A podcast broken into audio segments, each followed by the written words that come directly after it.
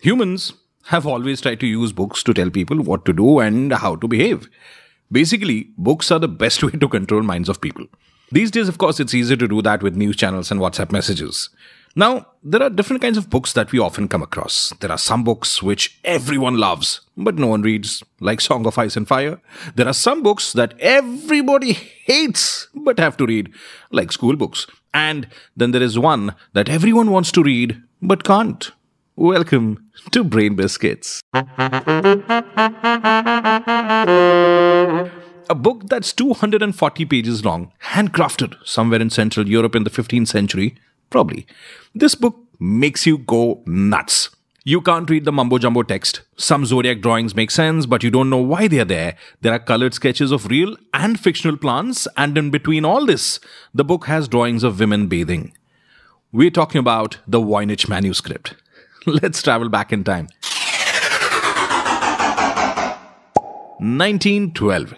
A Polish bookseller named Wilfrid Voynich came upon the book in Italy. He was amused when he noticed the book. He couldn't figure out what the book was about.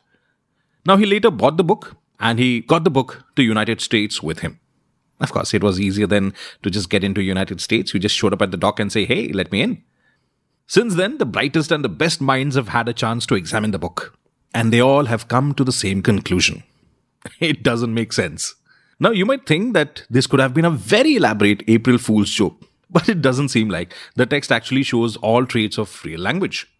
Now, experts estimate that it's either an encyclopedia from that time, or a book about chemistry, a book about women and their health, and of course, there are some who believe the book was written by Martians. कौन है ये लोग कहां से आते हैं now, surprisingly, even Alan Turing couldn't explain the book. It's believed that those who try to decode this book go into a very deep level of frustration can't be more frustrating than growing Instagram followers, for sure. Regardless, everyone has tried, yet there are still no definitive answers about the book. If you are a bibliophile who eats books for breakfast, I've included a link in description. Thank me later.